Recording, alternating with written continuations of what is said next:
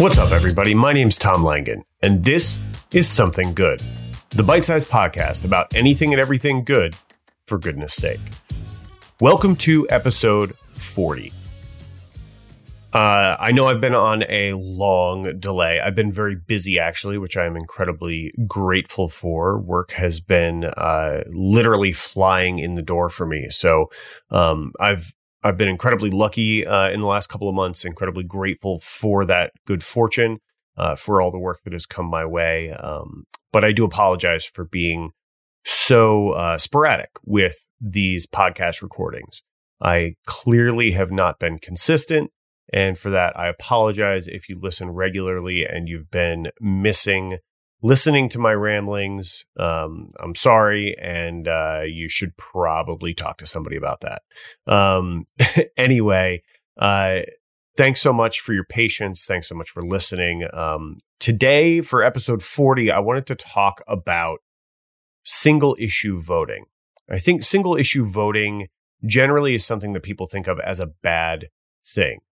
And I would agree with that in a lot of cases because I think it really narrows the scope of your choices and how you vote uh, for politicians, how you choose people to hold office. Um, if you if you limit yourself to a single issue, generally speaking, you are also dramatically um, limiting the pool of candidates from from which you can choose. So for the most part, single issue voting um, doesn't serve people very well. It doesn't serve communities very well because it it really, really, really paints communities um, into sort of uh, black and white corners. It uh, promotes divisiveness. It polarizes groups of people. Um, and I think generally it's a bad thing. But I wanted to talk about it today because I figured out, and this wasn't like a, I'm not trying to tout myself as some kind of genius for figuring this out, but I figured out a way to be a single issue voter and have it not be divisive, have it actually be inclusive. Um, I think the problem is, is that generally we're looking at single issue voting, or a lot of people are looking at single issue voting as making a choice against something. So if you are uh, uh, anti-abortion. I don't think pro-life is a good term because I think most of the people that are uh, would call themselves pro-life are not actually pro-life. They're I've heard the term used pro-birth, which is a little bit more accurate. Uh, but I think really they're just anti-abortion. That's if you want to get specific, I think that's the best way to describe uh, that that sort of uh, single issue voting bloc. Um, so if you're anti-abortion, you're voting on a single issue. You're voting against abortion rights, right? Um, so, so yeah. So I think, um, you know, and that and that like that's the one that I think springs to mind most because it seems to get uh, the most play both uh, with politicians and in the media.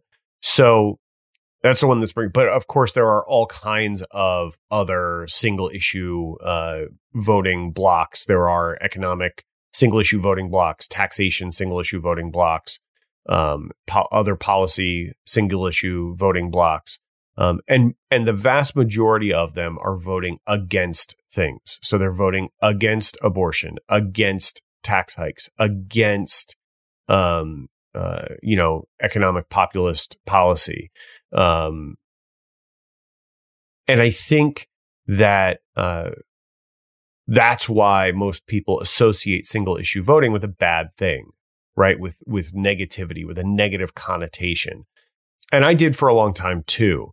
But this year, uh, I actually put up a couple of posts on my personal page on social media about this, leading up to the 2020 election, which uh, you know just passed a couple of weeks ago, um, or a little over uh, uh, actually 10 days ago, because today's the 13th. Um, so 10 days ago today uh, was the 2020 election. And um, so I posted some things leading up to that election talking about uh, being a single issue voter this time. And the single issue that I chose to vote on was hate. And I found that uh, it was actually really positive um, it was a it was a way to positively frame single issue voting was to vote against hatred. Um, I think just on a personal level, I think that's what we need more of. I think we need to work harder as a society, as a group, and, myself included, because I find myself getting angry. I find myself hating um, people that I vehemently disagree with. And I think generally we need to do our best to vote against hate. And and it doesn't mean you have to agree with people you disagree with now. It doesn't mean you have to forgive people who have done wrong to you or harmed members of your community uh, or uh, forgive people for the policies they've espoused that have done damage to this country. It doesn't mean you have to do any of that. It just means you don't hate them for it. Right. And, and I think it goes hand in hand with this idea. And it was part of, um, sort of Joe Biden's whole campaign running on the idea that, uh, we needed to, um, uh, you know, fight for the soul of America this idea that empathy is not just undervalued, but underutilized, underappreciated, um, and and undertaught. Uh, I think it's incredibly valuable to really try to put yourself in someone else's shoes, to really try to appreciate their perspective and where they're coming from. It doesn't mean you have to agree with it at all. You can 100% disagree with it. But if you understand, if you can reach an understanding with someone, if you can, you know, employ empathy against hate, uh, then I think it's possible to find common ground with just about anybody. And the more common ground we can find uh, and stand on together, the better off we're all going to be as a country. And so for this election, I I posted publicly about it. Um, I, I said it to a lot of people in person. I chose to be a single issue voter and I chose to vote against hate. So I think in a roundabout way, uh, you know, I think uh, I was able to become a single issue voter, but in a positive way, become a single issue voter for something good rather than against something I um, you know, against something that uh, I found abhorrent or uh, against something that, um, you know, I disagree with on a policy perspective.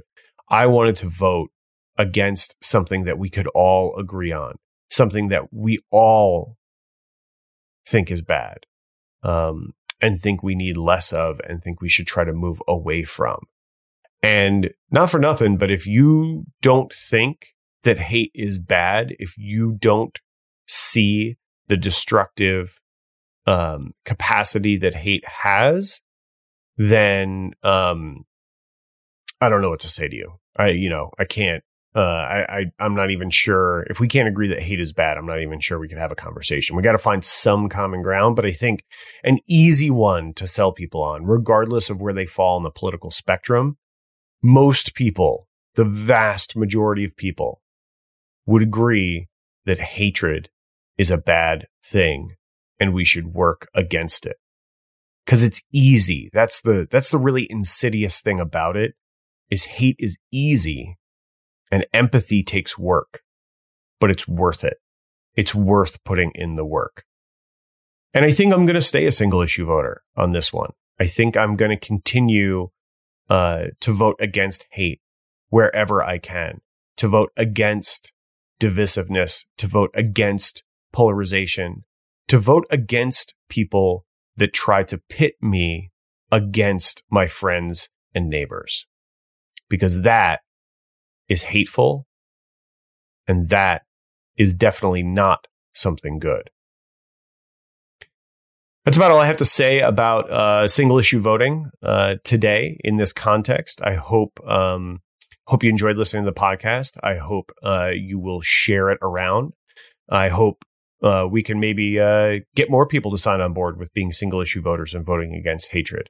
I think it's a good thing. I think it can help people. So, uh, and I definitely think it's something good.